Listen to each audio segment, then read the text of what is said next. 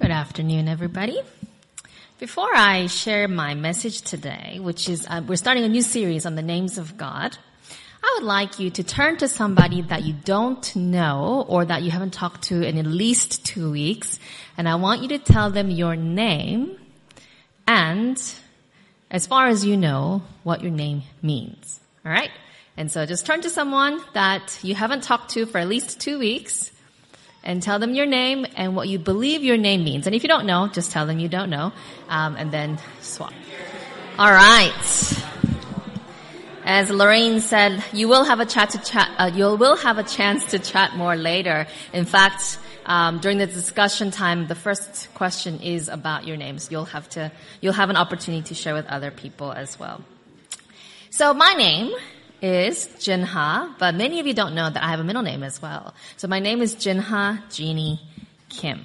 Now names do more than serve as identification. They tell us a lot about who we are and where we come from. So for example, if a stranger looked at this name on paper without ever having met me, they can already tell a lot. For example, my last name, Kim, if you have met people from, from around the world, you will know that that's a Korean name. In fact, the chances of meeting a Korean person whose last name is Kim is one out of five because Kim, uh, more than 20% of the Korean population shares this surname. It dates back to the Silla dynasty, 57 BC to 930 AD, when there was a king whose last name was Kim. And so many families adopted that last name for themselves because they wanted to be associated with the king, even though they weren't uh, related at all. And so over 600 clans shared that last name Kim. And so when Roy and I started dating, we made sure that we were from different clans. We are not related at all. And it was very convenient to not have to change my last name. In fact, I did change my last name. um, so Kim tells you that I'm Korean. My first name, Jinha, means true water. My parents named me after this Bible verse in John chapter 4 verse 14. But those who drink the water I give them will never thirst. Indeed, the water I give them will become in them a spring of water welling up to eternal life. This is Jesus when he's talking to a woman at the well. And so they wanted me to be like Jesus, the source of, actually they named my sister Wonha, which means source of water, and I'm Jinha, true water. So the, both uh, names have to do with this chapter in the Bible. So how did I get the name Jeannie? Right? Jinha and Kim, that makes sense. But where did Jeannie come from?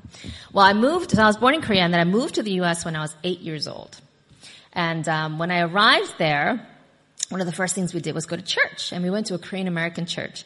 And ironically, the pastor of the Korean American church said, you need an American name. And so he gave the name Jeannie because he was a big fan of the TV show I Dream of Jeannie. Yes, I see some of you know that show. And so the irony was that in the Korean American churches I grew up in, I was known as Jeannie. In the American schools I was at, I was known as Jinha because that's what my official like name was. And so then, and my sister growing up, for some reason, like we thought, we called each other by our American names. So I called her Iris, she called me Jeannie. But um, my parents called me Jinha. So I was living this dual identity for a long time. And finally, when I went to uni, I said enough of the split personality. Like I want to just have one name because there were people who only knew me as Jeannie and did not know like who Jinha was and vice versa. And so I finally, when I got to uni, said I want to be known. I made everybody switch to Jinha because I that's the name that means more to me because my parents gave it to me and I wanted to embrace my identity as a Christian as well as as a Korean uh, person rather than just a TV figure of Jeannie. But when I became a U.S. citizen when I was 22, I decided because you know when they fill out the form like you can actually change your name when you get your citizenship, and so they said, "Do you want to add a middle name?" And I thought, you know what, maybe I should add Jeannie as my middle name just to embrace that. You know, I am a Korean American, and that is a side of me, and um, that I hadn't completely abandoned. And so I um, officially made that my middle name. So my official name is Jinha Jeannie Kim. Now I've been an Australian citizen since 2017, so maybe I ought to add an, an Aussie name. now according to the McCrindle research, the most popular baby name in 2023 was Oliver for boys and Charlotte for girls. Hmm. But we don't have either of those in our church, and so we've all gotten um, our, our, our church's babies are all very creative. Now it takes a lot of consideration to think of what name uh, to give a child. When we had Micah, you know, we were debating different names, and we really liked Timothy and who he was, but we were like, his name's going to be Tim Kim. Nope, not going to happen. and so, um, so then we were looking, and then we really liked the name Micah um, not only because of the prophet Micah, um, but we love that verse in Micah, one of our favorite Bible verses that says, "What does the Lord require of you?" Right? But to do justly, to love mercy, and to walk humbly with your God. And we love that verse. Um, and we love how Micah came in a dark period of time and brought hope and um, promise of God's coming. Um, and the word, the name Micah means who is like God. So that's why we named Micah Micah. And then when, of course, Joshua came along, we love the name Joshua as well, which means God is my God is salvation. And the character of Joshi, um, you know, leading the people to march around Jericho and leading them into the promised land, uh, was also a great um, name that we wanted to give our children. Now, in biblical times, names held even more importance and significance. For example, the last time I preached, I talked about Jacob. Now, who remembers what Jacob meant? Anyone? Deceiver, fighter, supplanter. Oh, like he's always, he's literally a heel grabber, right? Never satisfied, right? Always wanting more, always wanting to be better, always struggling. And then after wrestling with God, God changed his name to Israel, which meant Um, well, it does have have a bit of meaning um, about conquering and and, and victory. Um, so it it means the one who prevails or wins with God. Another possible interpretation I shared was God mastered man, and so he has a name change. Now, I shared how when he has this encounter with God, and God changes Jacob's name, and then Jacob says, "Well, what is your name?" And if you remember in Genesis chapter 32, God doesn't answer. Jacob says, what is, please tell me your name. And God says, why do you ask my name? And then he blesses him there. So God just doesn't answer. And we left it there, you know, the last time I preached, which it's been a month, so I forgive you all for forgiving, forgetting what was shared.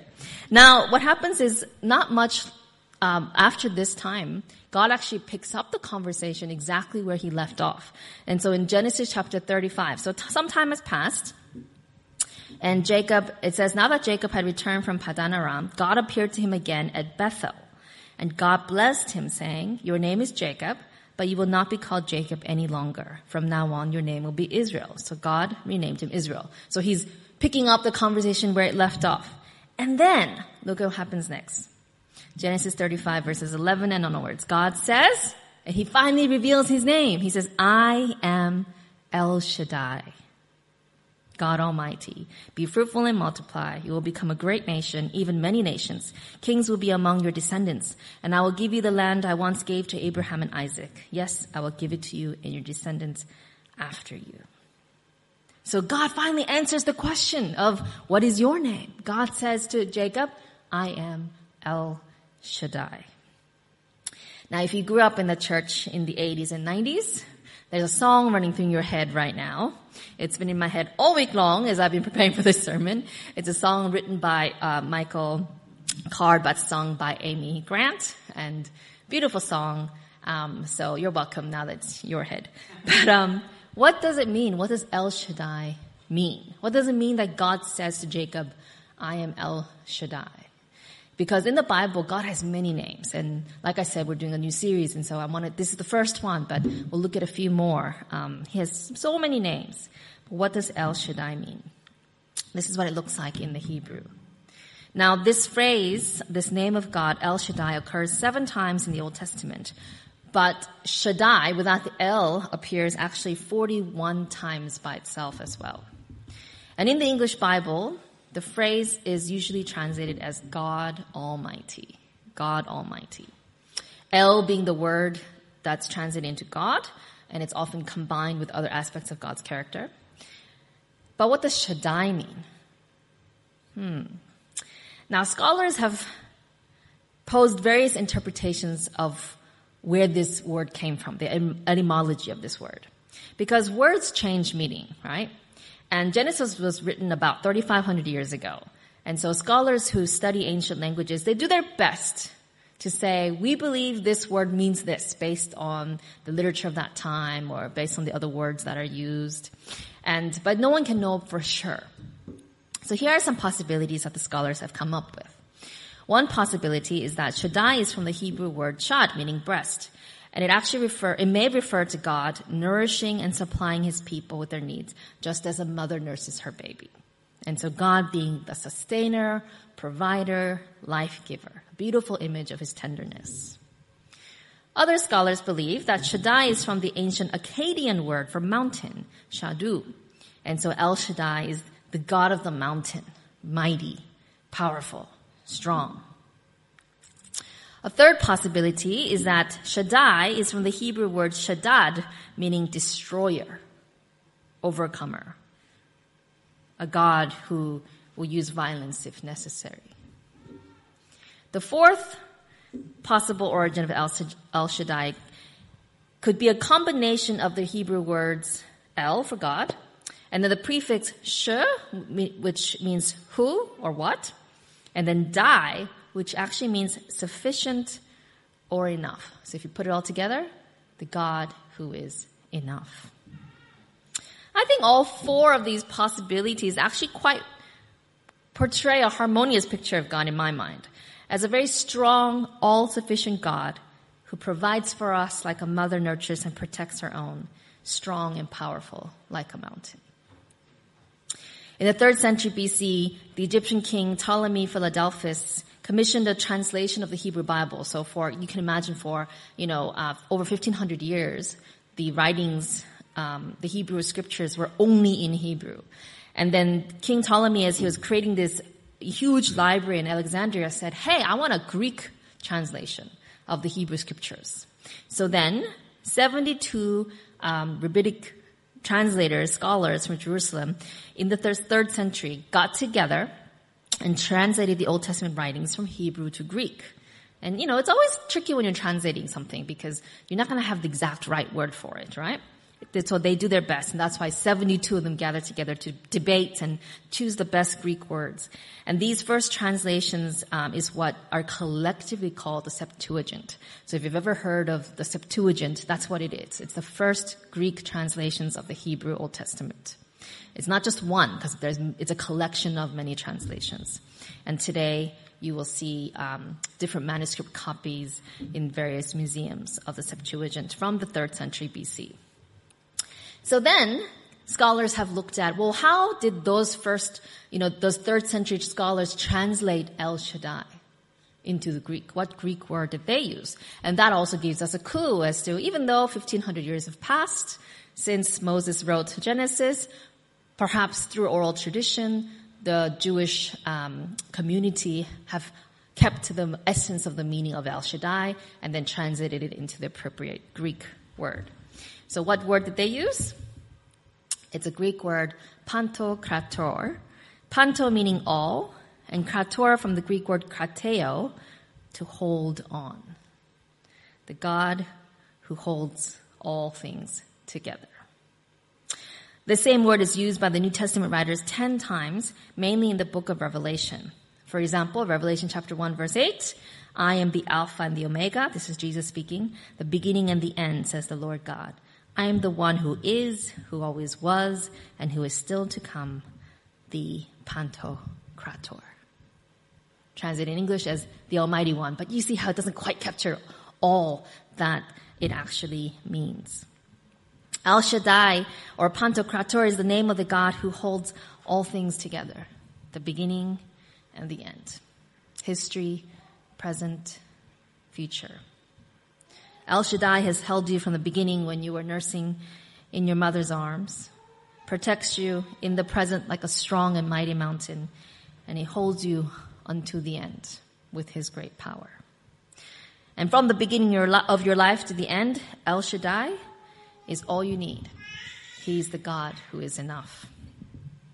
The first time El Shaddai appears in the Bible is actually when God is speaking with a man named Abram. God had come to Abram and he had said to this man who desperately wanted to have children, and he and his, he and his wife Sarah couldn't. There were, he was 75 and Sarah was 65 years old. And God had come to them and said, you're going to have children. You're going to have descendants. Your nation is going to come from you. So you can imagine that they're feeling very hopeful. God has come to us. He's going to do this amazing thing. And year after year goes by. Almost 25 years go by. Now mind you, God doesn't leave them alone for 25 years. He appears to them again and again. He repeats his promises. But you can imagine how discouraged they might feel, how frustrated. So it's understandable to a degree that Sarah says, forget it. It's not going to happen through me. Um, have a child with my servant Hagar. And Abraham does. And so they have Ishmael. But 24 years from the first time God promises Abram, God comes to Abraham again. So, like I said, he appears to him multiple times. But he comes to him in Genesis chapter 17 when Abraham was 99 years old. The Lord appeared to him and said, I am El Shaddai. Serve me faithfully and live a blameless life. I will make a covenant with you by which I will guarantee to give you countless descendants. And then God goes on. At this, Abraham fell down on the ground and God said to him, This is my covenant with you I will make you the father of a multitude of nations. What's more, I am changing your name. It will no longer be Abram. Instead, you'll be called Abraham, for you will be the father of many nations. I will make you extremely fruitful. Your descendants will become many nations, and kings will be among them. Notice how God changes Abram's name.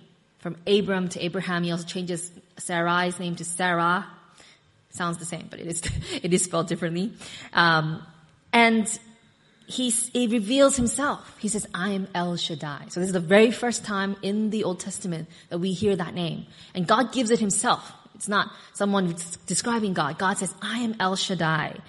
Right? And think about all that it means. And God is saying, this is who I am, Abram, Abraham. This is, this is what I'm going to provide for you. I'm going to make you the father of a great nation and many kings will come from you. And sure enough, when Abraham is 100 and Sarah is 90, they have a son named Isaac. And Abraham passes on this name of God to Isaac. When he, um, you know, is, is dying and he blesses Isaac, he gives um, Isaac that name, the Almighty El Shaddai. And then, of course, when Isaac is about to, you know, uh, is he's old, he passes on that name to his son, Jacob. So, for example, in Genesis 28, he's blessing Jacob and he says, may God Almighty, in Hebrew he says, may El Shaddai bless you and make you fruitful and increase your numbers until you become a community of peoples.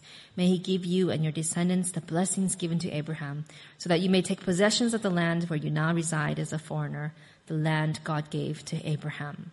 So now there's this legacy that's being passed on from generation to generation of who El Shaddai is. If you remember the story of Jacob, um, and if you haven't heard it before, Jacob struggled his whole life, right? He had a difficult life, both because of his own, you know, um, character, but also because of his circumstances. But throughout that tumultuous life, El Shaddai was always with him. And when Jacob grew old, and he had, you know, many children, and he had his favorite son Joseph, but Joseph too had a really tough life. He was sold into slavery by his own brothers. If you think, you know, you don't get along with your siblings, this is pretty bad, right? Next level. They sell him into slavery and then he's a slave and then he gets falsely accused and he's thrown into jail. So altogether 17 years of being a slave and a prisoner. And all that time separated from his family, all that time in exile, right? In a foreign land. But all that time El Shaddai was with him. And when Jacob, uh, sorry, Joseph is finally reunited with his father Jacob, when Jacob is almost at his deathbed, Jacob gives this blessing to Joseph. Genesis 49. Jacob says, Joseph is a fruitful vine, a fruitful vine near a spring, whose branches climb over a wall. With bitterness, archers attacked him. They shot at him with hostility. But his bow remained steady. His strong arms stayed limber because of the hand of the mighty one of Jacob because of the shepherd, the rock of Israel. Because of your father's God who helps you, because of the El Shaddai who blesses you with blessings of the skies above, blessings of the deep springs below, blessings of the breast and womb. Your father's blessings are greater than the blessings of the ancient mountains, than the bounty of the age old hills. Let all these rest on the head of Joseph, on the brow of the prince among his brothers. You see, Abraham, Jacob, Isaac, Joseph, all these patriarchs of faith, they had to learn to wait and trust in the power, the providence, the sovereignty of El Shaddai. They didn't get to see the answers to their prayers straight away. They had to go through very difficult times. But through it all, they had to learn that El Shaddai was still with them. Understanding God as El Shaddai has profound implications for our faith and our daily living as well. Do we trust that God holds all things together? I want you to think about that for a second. Do we trust that God holds all things together? Not just human history, but our own personal lives, our challenges, our strengths, our weaknesses, our pains, our frustrations, our disappointments. Out of the 48 times that El Shaddai or Shaddai is mentioned in the, in the Old Testament Bible, did you know that 30 of them, so, you know, we've seen the ones from Genesis, but 30 of them are from the book of Job. And the story of Job is about a man who, a good guy, who has to go through awful things. He loses his children. He loses all his wealth. He gets physically ill, right? So imagine all the horrible things that could happen in life and it's happening to him. And yet in this story of pain and injustice, the Shaddai, name of God, appears 30 times, reminding the readers that God is still in control. That God is still holding all things together. That He's still all sufficient, all powerful. Do we recognize that we need God at every moment?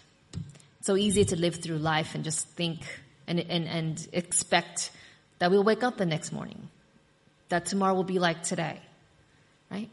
That 10 years from now, all the plans that we make today, we'll be able to see.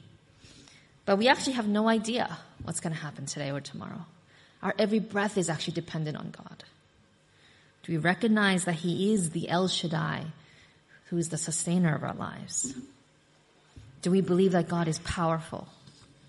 That He is the El Shaddai who can do the impossible things, that He's able to save and to destroy, that He's actually an awesome God, right? Someone with incredible power, omnipotent and mighty. And do we realize that God is enough?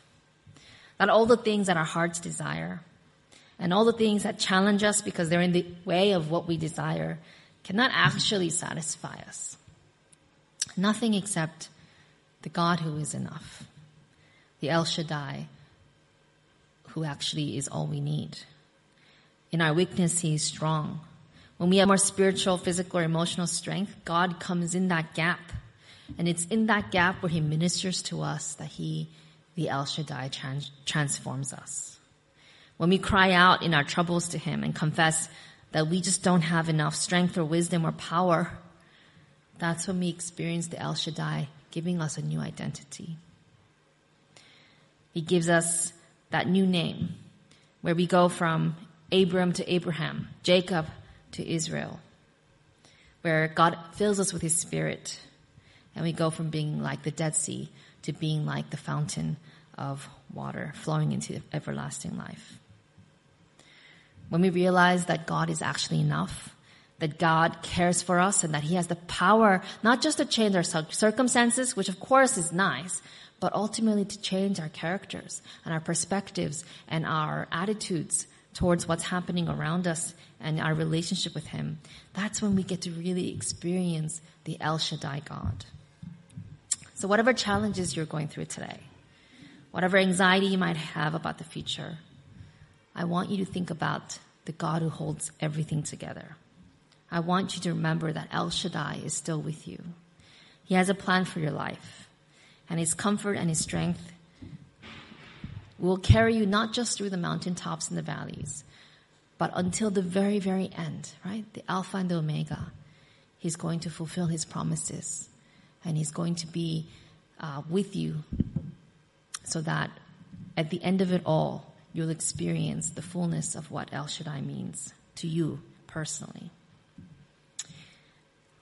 I want to challenge you this week. You know, this week has been a bit of a tumultuous week for us. And without going into details, you know, you think you have your life planned and year's like starting and, you know, everything's where it's supposed to be. And then something wrench comes into everything and it's like, oh, okay. Just now I don't know what's happening anymore. And it's in those moments where, on the one hand, one on the one hand, it's exhausting because, you know, all that thinking and worrying and praying and you know, it, it can be quite emotionally draining, right? And you still have to go through life and everything. But as I was preparing this sermon, um, and I was struggling through what El Shaddai means to me this week, one thing I've realized is that it's in our weakness, right? When we say, I don't know what's going to happen. and when we say, God, there's really nothing we can do about it. It's really up to you. Um, it's in those moments where I think we get to experience that reminder that yeah, it might not happen in our, in our timeline. And yes, we might not understand it now. But God cares and He has a plan for us. And His promises always come true. And so El Shaddai, God, the name of God, El Shaddai, that character of God, it reminds us today, and I want to challenge you today, to trust in Him, to sit through the suffering and the anxiety and the unknowns, right? And to trust that El Shaddai is always going to be with us step by step, and He will carry us through. Will you pray with me, please? El Shaddai God, there is nothing too hard for you. You have everything that we need. Thank you for providing for our needs. Forgive us for forgetting how powerful you truly are. Help us to trust that you are Lord of all, that you care for us deeply and tenderly. Teach us to wait, to serve, and to walk humbly with you day by day, trusting that you are El Shaddai, that you hold all things together, and that you hold us in your arms. We pray in the name of your Son, Jesus. Amen.